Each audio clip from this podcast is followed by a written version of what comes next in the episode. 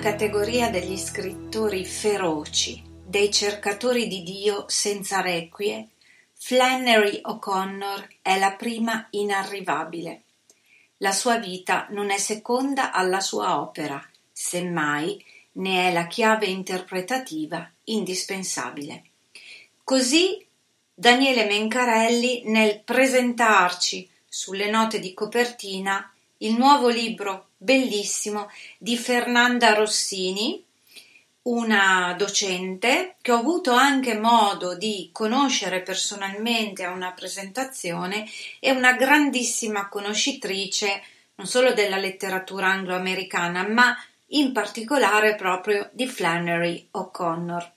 Sta conducendo una ricerca dottorale proprio sulla scrittrice americana presso l'Università Ludwig Maximilian di Monaco, Monaco di Baviera, quindi un'università prestigiosissima, e questa sua ricerca è già confluita in un libro che vi consiglio spassionatamente perché intanto perché Flannery O'Connor è certamente uno dei miti di tutta la letteratura contemporanea americana, ma il libro di Fernanda Rossini è inoltre bellissimo e non ultimo sappiamo che grandi artisti del mondo della musica e anche del rock. Io penso a Tom Waits perché so essere un suo grande estimatore, ma non c'è solo Tom Waits, ci sono anche alcune um, interviste di Bob Dylan um, che all'epoca si riferiva ai racconti della O'Connor o ancora Leonard Cohen o ancora Johnny Mitchell. Ve ne cito alcune perché so che tutti loro hanno comunque espresso, quando non apprezzamenti, addirittura ammesso fonti di ispirazioni nei loro brani. Voi sapete che a volte le canzoni di questi grandissimi autori contemporanei sono veri e propri racconti in musica, freschi anche di un'America del Sud, di un'America per certi aspetti retrograda, ma soprattutto di un'America ingiusta e violenta. E quindi in questa maniera anche la O'Connor, non solo in questa maniera, ma poi vedremo anche in quali altre maniere molto ben analizzate, approfondite da Fernanda Rossini, a sua volta ha descritto e ha proprio messo nei suoi racconti e nei suoi romanzi. Quindi questa sera Book of Dreams è dedicata a Flannery O'Connor, vita, opere e incontri, con un invito alla lettura di Daniele Mencarelli e questo straordinario lavoro che la professoressa Rossini ha pubblicato per Edizioni Ares e dato che di Tom Waits abbiamo parlato, iniziamo proprio con una delle sue canzoni.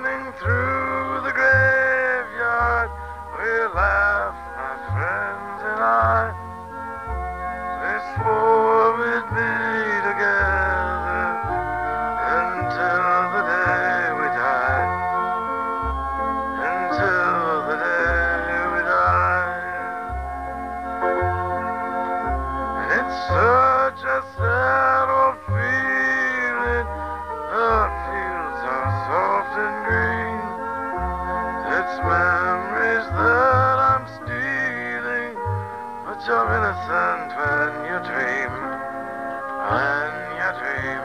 You're innocent when you dream. When you dream.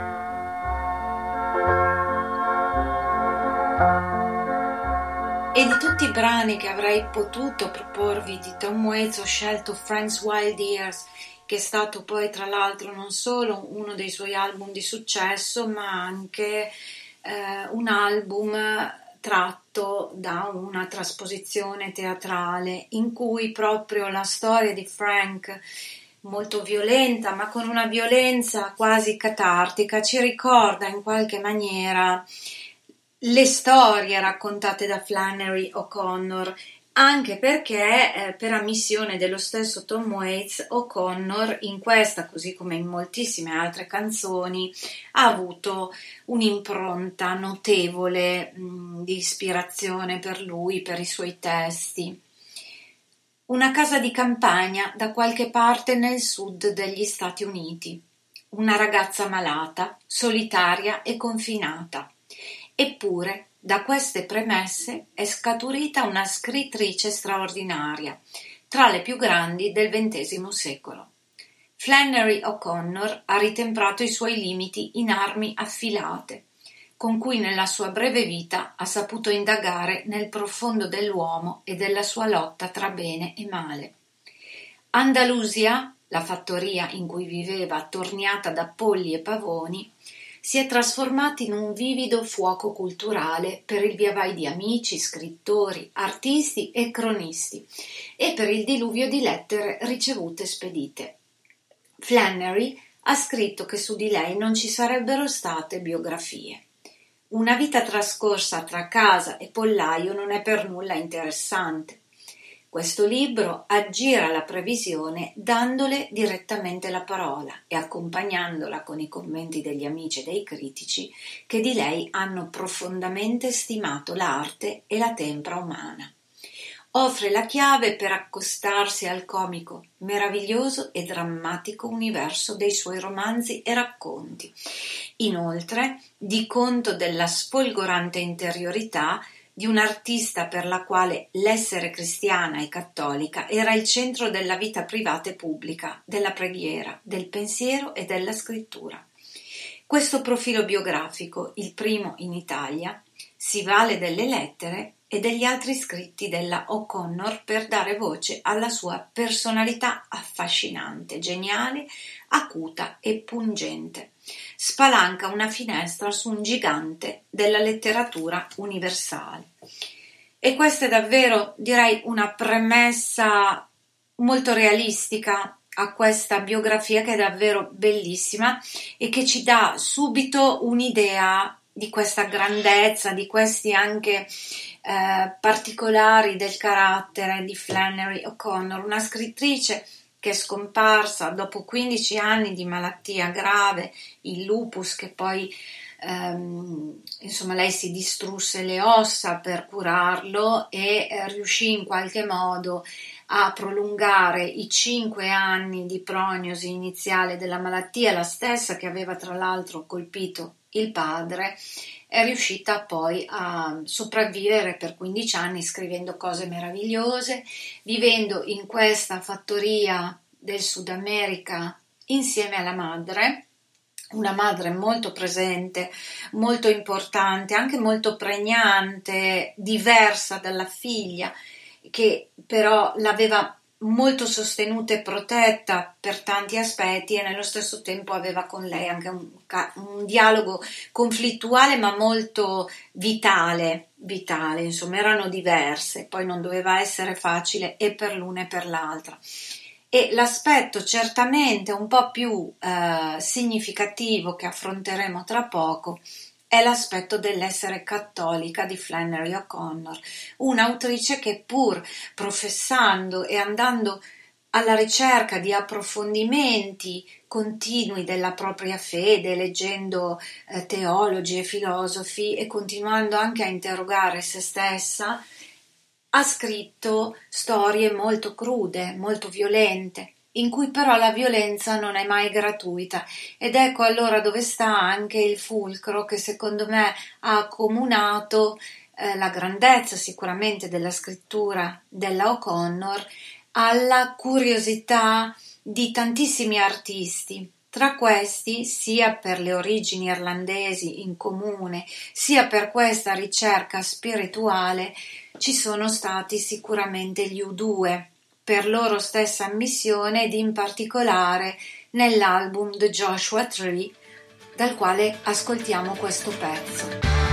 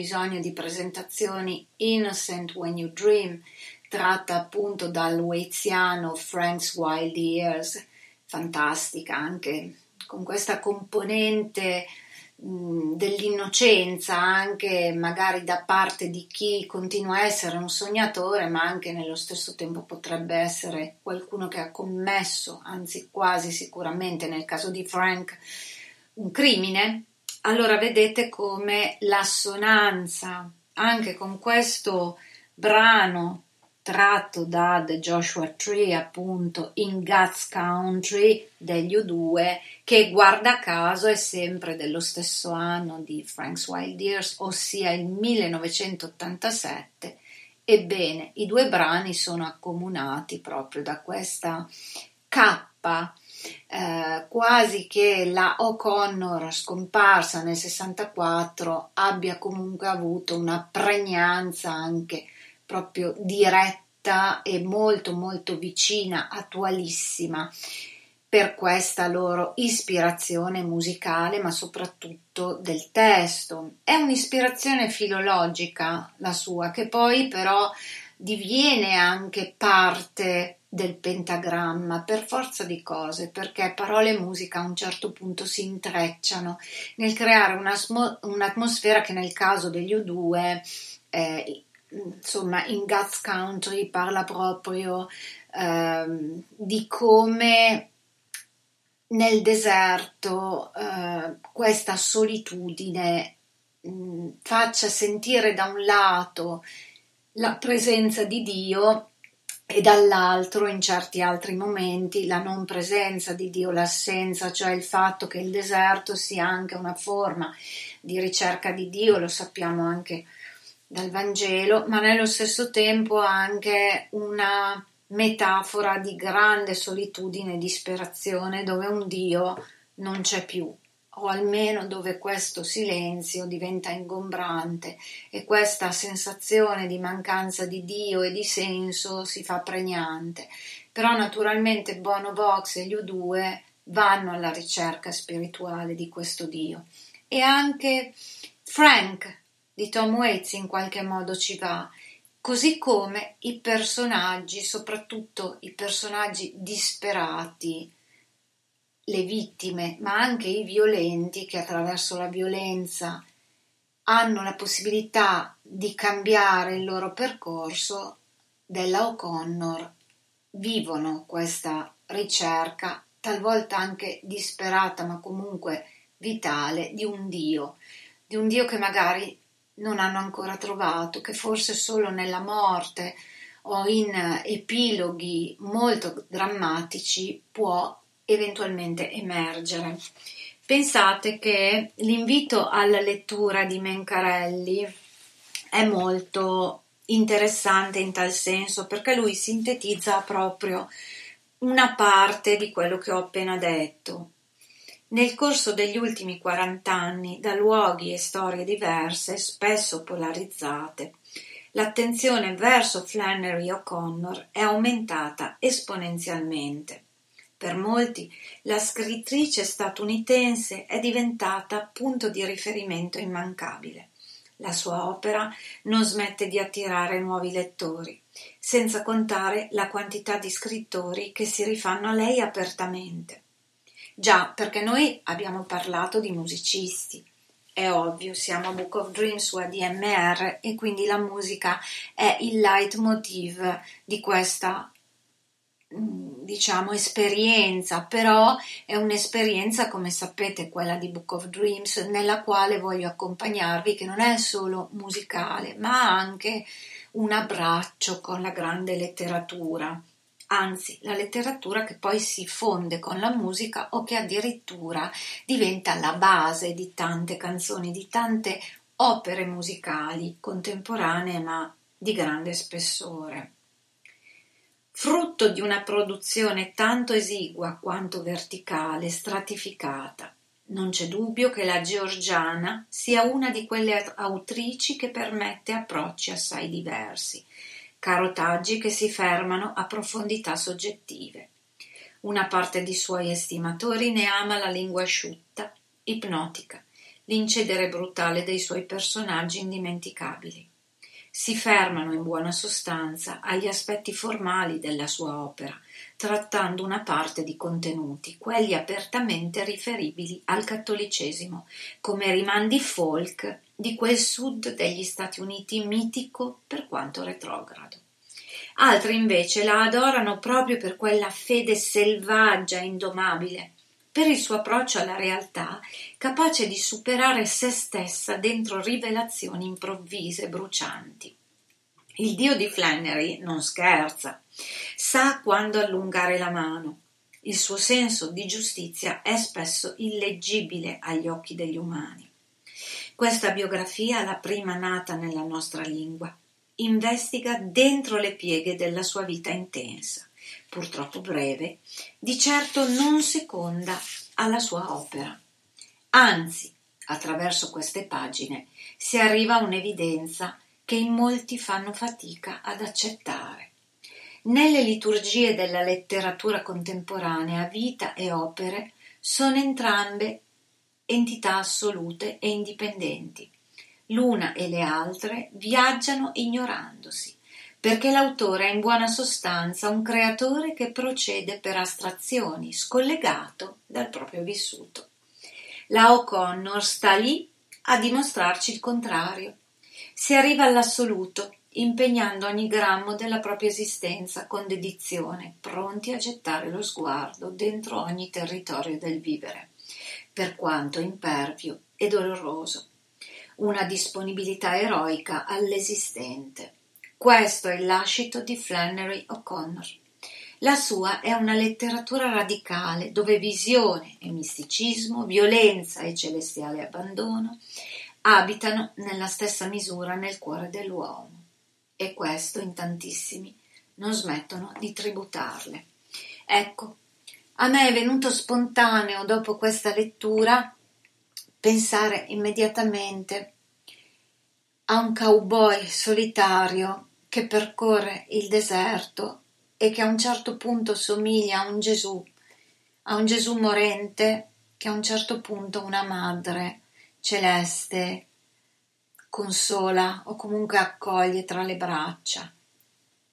E colui che canta questa canzone è un altro dei grandissimi autori da me amatissimi e naturalmente si chiama Bruce Springsteen, un'altra figura che secondo me c'entra moltissimo con la O'Connor, non solo perché l'ha letta e ha dichiarato di apprezzarla, ma perché tra le pieghe di molte sue canzoni ha inserito tutto questo che abbiamo scritto anche della vita e dell'opera di Flannery. Questo brano da me amatissimo si intitola Black Cowboy ed è tratto da un album di Springsteen intitolato Devils and Dust. Rainy Williams' playground was the Mount Haven streets, where he ran past melted candles and flower wreaths, names and photos of young black faces, whose death and blood consecrated these places. Rainy's mother said, Rainy, stay at my side. For you are my blessing, you are my pride. It's your love here that keeps my soul alive. I want you to come home from school and stay inside. Rainy'd do his work and put his books away. Was the channel showed a western movie every day. And that brought him home books on the black cowboys of the Oklahoma the Seminole scouts who fought the tribes of the Great Plains. Summer come and the days grew long. Rainy always had his mother's smile to depend on. Along the street, a stray bullets made his way to the warmth of arms at the end of each day.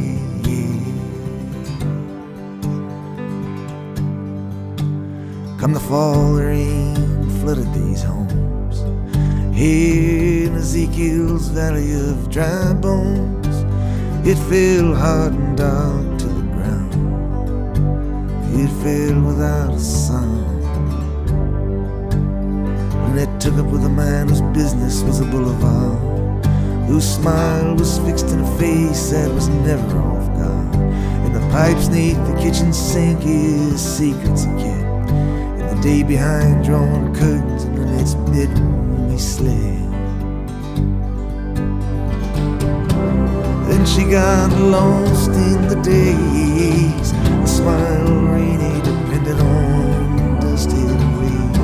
The arms that held him were no more his. He lay at night, his head pressed to her chest, listening to the ghost in her bones.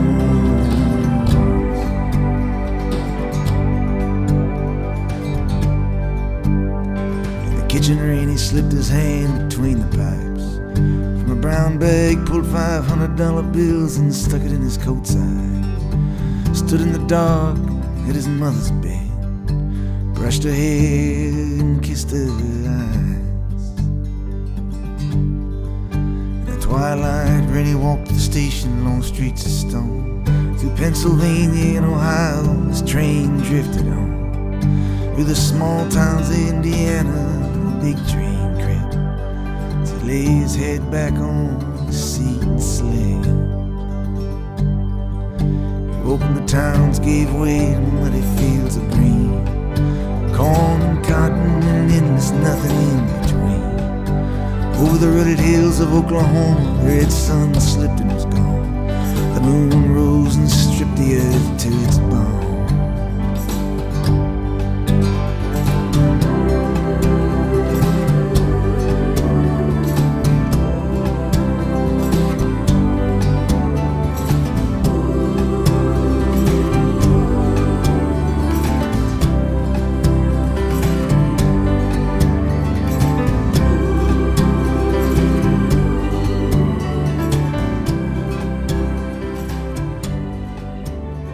So voi, ma io mi emoziono veramente durante le registrazioni dei podcast eh, per Book of Dreams, forse perché credo veramente negli autori che vi propongo, ci credo davvero, sono personalità importanti e anche questa associazione con la musica secondo me è pregnante e l'emozione sgorga, sgorga sempre, quindi Insomma, non siamo su Virgin Radio dove sono tutti fighi, hanno questa parlantina velocissima, yeah, yeah. Ehm, spero di non farvi certamente addormentare, però se in qualche modo vi ho emozionato anche con quest'ultima proposta di Bruce Springsteen, sono solo contenta, anche perché guardate, mi è capitato appunto di conoscere l'autrice di questa biografia, Fernanda Rossini, preparatissima ma anche piacevolissima a livello umano. È venuta qui a Piacenza, nella mia città, in una libreria specializzata in testi anglo-americani che si chiama Pagine Libreria, ve lo dico perché nel nostro piccolo insomma abbiamo uh, un nucleo di nicchia di, di, lettori tra cui la sottoscritta che ama moltissimo tutto quello che riguarda la letteratura anglo-americana. E per fortuna questa libraia che si chiama Raffaella Lezzoli è una coraggiosa e ha fatto questo grosso passo in una città di provincia nella pianura padana come Piacenza, ve lo assicuro, e ci ha portato anche a poter assaporare incontri di questo genere. Ebbene, ehm, diciamo che eh, parlare in un paio d'ore sicuramente non, non sono sufficienti, ma eh, parlare davvero sulla base della conoscenza e della passione che si nutre verso una scrittrice come la O'Connor e le sue opere, ricordandone tra l'altro la vita che intellettualmente è stata pienissima nonostante lei sia vissuta solo 39 anni, beh, è molto importante. Io mh, ho vissuto da ascoltatrice proprio questo momento come altrettanto emozionante. Se non la si conosce ancora Flannery O'Connor, forse non è neanche facilissimo eh, trovare nei suoi scritti questa fede perché, perché sono molto violenti. E va anche detto che eh, Flannery è stata una donna molto credente, però del cattolicesimo ha rifiutato il pietismo e ha rifiutato degli aspetti della Chiesa negativi. Ci sono anche delle figure nei suoi racconti, nei suoi romanzi di cattolici o addirittura di sacerdoti che fanno una pessima figura. Perché? Perché lei ce l'aveva con un certo tipo di eh, persona che invece di fare del bene faceva del male, insomma, nelle comunità cattoliche. Va anche detto che la comunità irlandese negli Stati Uniti era appena sopra a quella degli schiavi praticamente e lei viveva nel sud e quindi poi parleremo anche di questo. Mm, l'atmosfera, parliamo degli anni 60, era ancora davvero pesante nei confronti della comunità nera.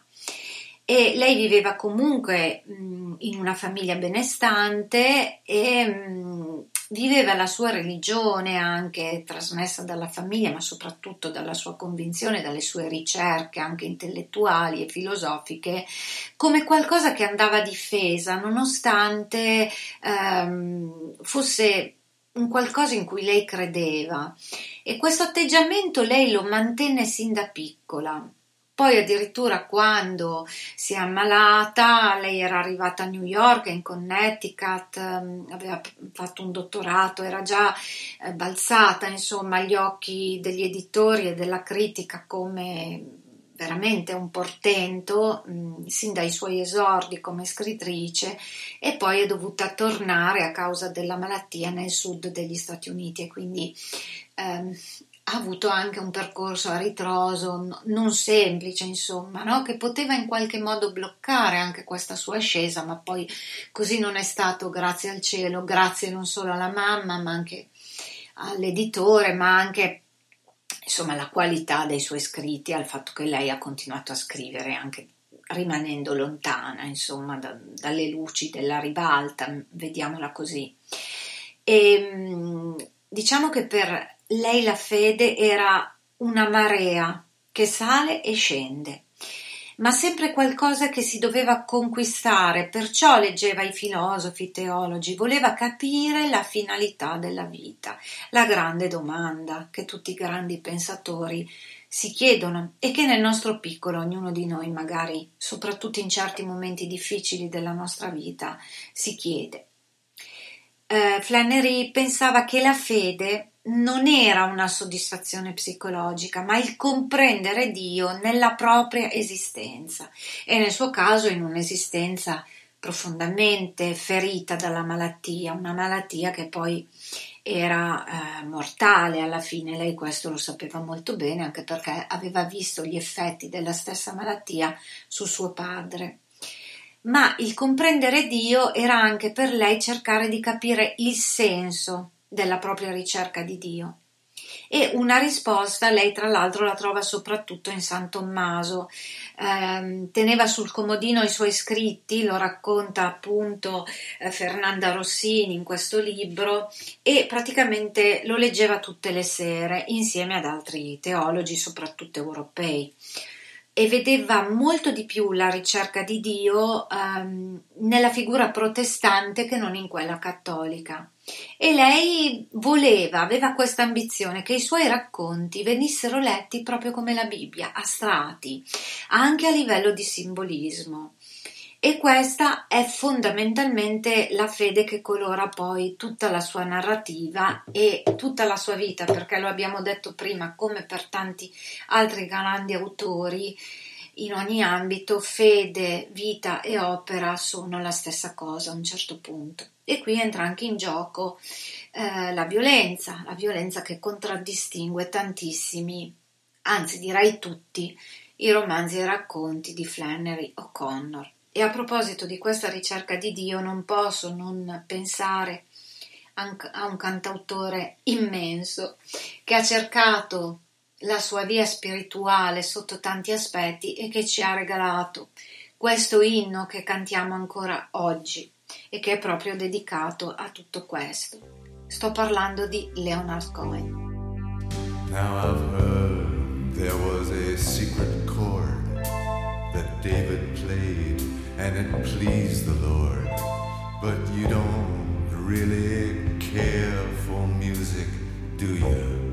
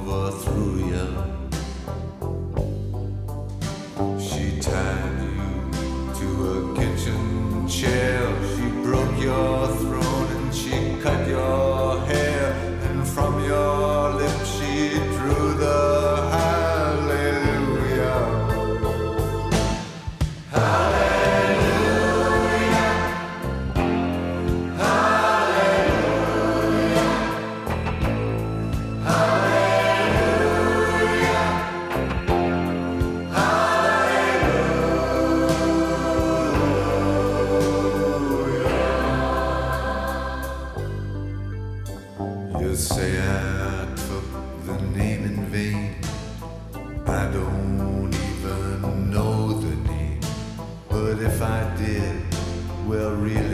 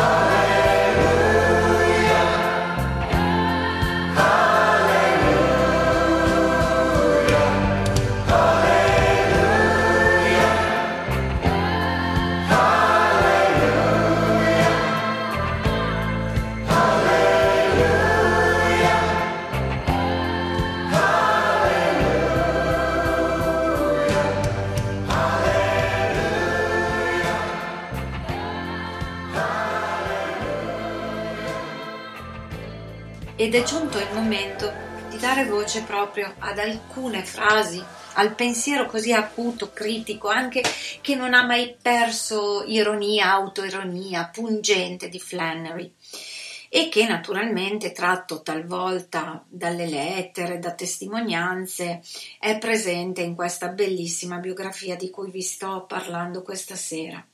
A partire ovviamente dai ricordi dell'infanzia a Savannah. Scrive Flannery: Ho frequentato i miei primi sei anni di scuola dalle suore. Nelle loro mani ho sviluppato qualcosa che è sfuggito alle definizioni dei freudiani. Un'aggressività anti-angelo, direi. Fra gli otto e i dodici anni avevo l'abitudine di rinchiudermi ogni tanto in una stanza e con la faccia feroce e cattiva vorticavo attorno coi pugni serrati, scazzottando con l'angelo. Si trattava dell'angelo custode, del quale, stando alle suore, tutti eravamo provvisti. Non ti mollava un attimo. Lo disprezzavo da morire. Sono convinta di avergli addirittura mollato un calcione finendo lunga distesa. È impossibile far male a un angelo, ma mi sarei accontentata di sapere che gli avevo insozzato le piume, perché con le piume che me lo immaginavo. Vedete come la comicità del ricordo non toglie nulla anche alla serietà di una studentessa in quel momento ancora bambina dalle suore, no? E quindi è veramente pazzesca. Da piccola, scrive sempre Flannery, sono stata obbligata a seguire lezioni di danza. Così stavo con gli altri bambini e imparavo a essere aggraziata. Se c'era una cosa che odiavo era la compagnia degli altri bambini e giurai che li avrei visti tutti all'inferno prima di fare un solo gesto aggraziato. Le lezioni sono andate avanti per anni, ma l'ho spuntata io, in un certo senso. Pensate, scrive questo quando è già malata, quindi quando ha le stampelle, quando a causa delle cure le sue ossa si stanno già sgretolando e lei è gonfia e naturalmente non ha perso la sua ironia, assolutamente no. E anche questo suo essere così diversa e così mh, essere stata iscritta a forza dalla mamma che la voleva anche danzatrice, no? la bambina da crescere della buona famiglia del sud, ecco, vedete come lei era già una ribelle e come a distanza di anni riesce anche a ridere della propria condizione. E a proposito di questo non luogo che è la sua malattia, scrive qualcosa si muove e al momento buono renderà tutto più facile. E il fatto è che se non ti metti seduta tutti i giorni, al momento buono non ci sei. A volte mi piacerebbe che qualcuno davvero intelligente mi scrivesse, ma sembra che io attragga solo quelli davvero matti. Mi sono messa a dipingere, dipingo soprattutto polli, faraone e fagiani. Mia madre dice che vado forte, preferisce vedermi dipingere che scrivere. Questo perché la madre, anche quando così invitava a casa eh, gli editori, i giornalisti, diceva convincete mia figlia a non scrivere quei romanzi, quei racconti così violenti, ditele di scrivere qualcosa di, di meno amaro, no? E tra l'altro c'è anche l'aneddoto della O'Connor che a un certo punto si sente dire da una signora guardi mi piace moltissimo quello che lei scrive, lei è bravissima, solo che lascia sempre l'amaro in bocca. E lei risponde Signora, ma chi le ha detto di mangiare i miei racconti? E quindi vedete come era veramente anche particolare, così acuta, così sarcastica, ecco.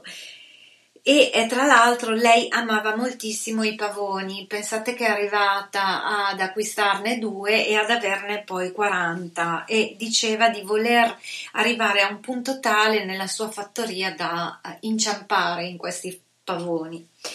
E um, a un certo punto poi c'è anche il discorso um, de, di tutta la sua corrispondenza con uh, persone amiche, con altri autori e autrici e in questa corrispondenza ci sono aneddoti altrettanto divertenti ma anche sui quali davvero riflettere. Per esempio, lei che dice: Un amico mi ha detto: Guarda, quelli che hanno le stampelle arriveranno comunque prima degli altri nel regno dei cieli. Sì, dice lei, ci credo, ci credo veramente. Sapete perché sarà così? Per forza, perché noi prenderemo tutti gli altri a stampellate e quindi li lasceremo indietro e passeremo davanti a loro. Così era Flannery O'Connor ed era impossibile davvero che anche un altro grande personaggio della musica, un premio Nobel, non la amasse e non si rifacesse a lei in qualche modo. Sto parlando di Bob Dylan.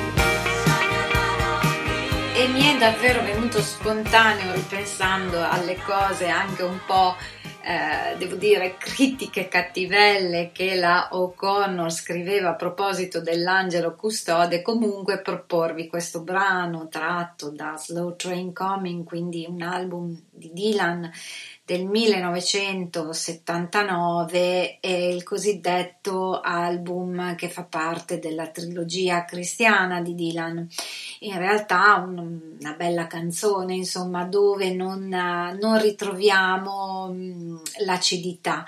Però, insomma, mi piaceva anche questa strana, diciamo mm, così eh, connessione tra l'angelo di cui canta il Dylan cattolico che esprime la propria fede in quel momento e nello stesso tempo la Flannery O'Connor che è molto più in questo momento sarcastica a proposito dell'angelo custode o meglio dell'angelo custode che eh, le suore eh, tentavano di farle così ingoiare come idea quando era bambina nella loro scuola. E prima di salutarvi, perché purtroppo i minuti corrono e anche questa sera vanno velocissimi, io però volevo ricordarvi che Flannery O'Connor mh, mm, è una grandissima scrittrice. Io uso sempre il presente perché certe personalità non muoiono mai né, né moriranno mai. Nata a Savannah nel 1925 e scomparsa nel 64. Era figlia nata da una famiglia di origini irlandesi e il padre eh, è morto a causa del lupus eritematoso sistemico per il quale anche lei morì a soli 39 anni. A sei anni Flannery insegnò a un pollo a camminare all'indietro e quella fu la sua prima occasione di celebrità. C'ero anch'io con il pollo, dirà in seguito. Ero là solo per assisterlo, ma fu il momento culminante della mia vita. Tutto quello che è accaduto dopo è stata solo una anticlimax. E guardate, le collaborazioni, nonostante appunto la malattia la rendesse, la obbligasse insomma a rimanere ferma in questa fattoria del Sud America e i romanzi che è riuscita comunque a pubblicare sono stati pazzeschi, epocali.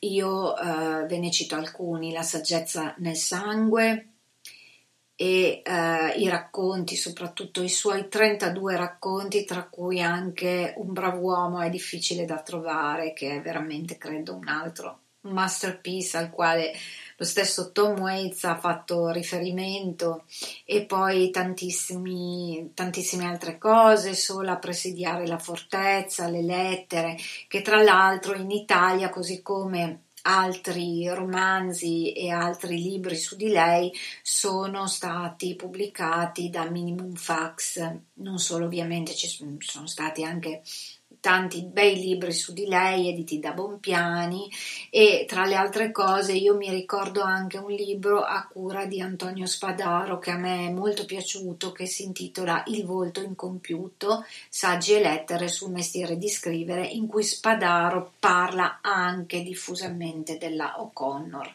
E ehm, cosa dirvi? Io spero di avervi invitato a riscoprire o a scoprire del tutto Flannery ma soprattutto vi invito perché è un libro ehm, completo, sintetico nel suo, nella sua ampiezza, ma che si divora veramente da subito. Eh, è come uno di quei film che ti prende subito e non lo molli più. Ed è proprio quello di cui abbiamo parlato questa sera, Flannery O'Connor, Vita, Opere e Incontri di Fernanda Rossini, edito da Edizioni Ares. Con questa mm, così ultima lettura vi eh, saluto per quanto riguarda ovviamente questa sera, rinnovando l'appuntamento non solo a lunedì prossimo, ma invitandovi sempre a proseguire l'ascolto di ADMR, dove sono in arrivo amici, colleghi, critici, storici della musica e non solo, di seguirci anche per quanto riguarda sia le novità che eh, i podcast archiviati sul sito admrchiari.it e naturalmente sulla app gratuita di ADMR. Buona lettura e buona musica.